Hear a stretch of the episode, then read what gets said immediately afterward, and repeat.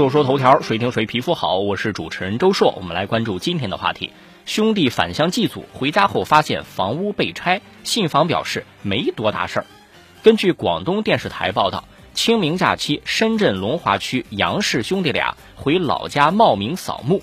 时隔几天，两个人回到深圳，竟然发现他们的家单层面积达三百八十六平米，均为两层框架结构的两栋自建楼变成了一地废墟。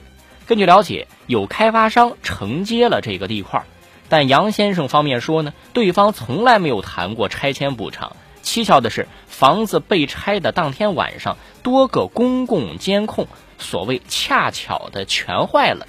涉事街道信访办主任接受采访的时候说呢，没多大事儿。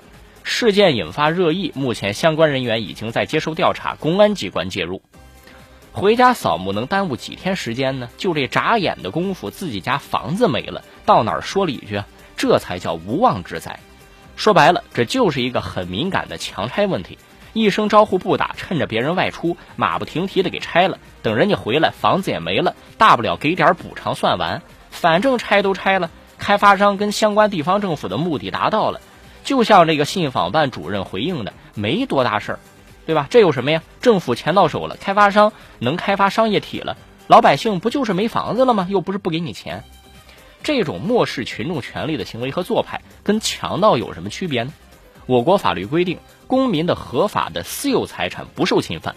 这个事件当中，屋主表示，甭说直接给拆了的问题，之前连个苗头都没有，就是压根儿就不知道开发商要拆自己家房子。这么看起来，这个事儿就更过分了。很多潜规则啊，没有办法深究，谁也不知道这个偷拆背后有没有什么利益勾连，也不知道是什么人授意默许的。但是归根到底就一个问题，这种行为毫无疑问涉嫌违法犯罪。故意毁坏他人财物，这个房子价值多少就不用说了，再加上可能有非法侵入他人住宅的行为，依法依规处理，一定要让不法分子付出代价。下个事儿，优酷、腾讯、芒果、正午等内容供应商联合声明，将对剪辑等未授权行为发起法律行动。最近有超过七十家影视传媒单位及企业发布保护影视版权的联合声明，包括优酷、腾讯、芒果等，表示啊，将对目前网络上出现的公众账号生产运营者针对影视作品内容未经授权进行剪辑、切条、搬运、传播等行为，发起集中必要的法律维权行动。呼吁短视频平台和公众账号生产运营者切实提升版权保护意识。天下熙熙，皆为利来；天下攘攘，皆为利往。你看，现在各大厂商的一切行为，归根到底都是一个利益问题。这些大厂商、大平台针对的就是短视频平台各种电影、电视剧剪辑博主的行为。说白了吧，这些内容版权方哪里是为了打侵权啊？真实目的就是为了截断流量。现在这些内容版权方平台都在亏钱，原因是内容采购成本太高。他们现在搞的一些自制剧啊，品质有一些还不错，不过呢，销售渠道太单一，就是依靠自己平台播放，然后弄些什么 VIP 提前点播，还有什么 VIP 中 P 之类的套路。大家见惯了这一套，也越来越多的人不乐意买单被割韭菜。这种情况下，很多不愿意花费太多时间从头看剧看到尾的人，就会选择短视频平台上各种影视剪辑账号，节省时间，甚至剪辑后的精简版本要比原作更加紧凑、更加好看。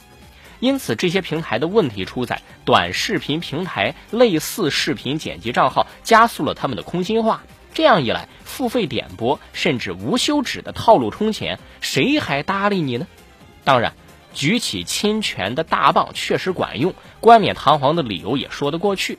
你说这些剪辑账号是不是侵权呢？大概率啊，确实是有侵权嫌疑的。这些长视频网站去维权也无可厚非。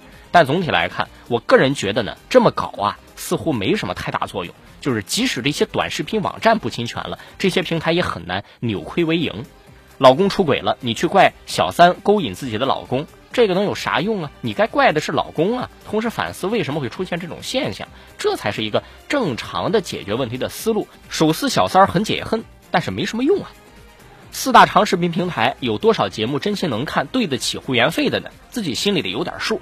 再就是现在这个观看模式已经不太符合当下年轻人的使用习惯了，内容质量不好或许也能忍，还要搞什么超前点播这种巧立名目的收费，基本就是在透支用户耐心，透支完了就歇菜。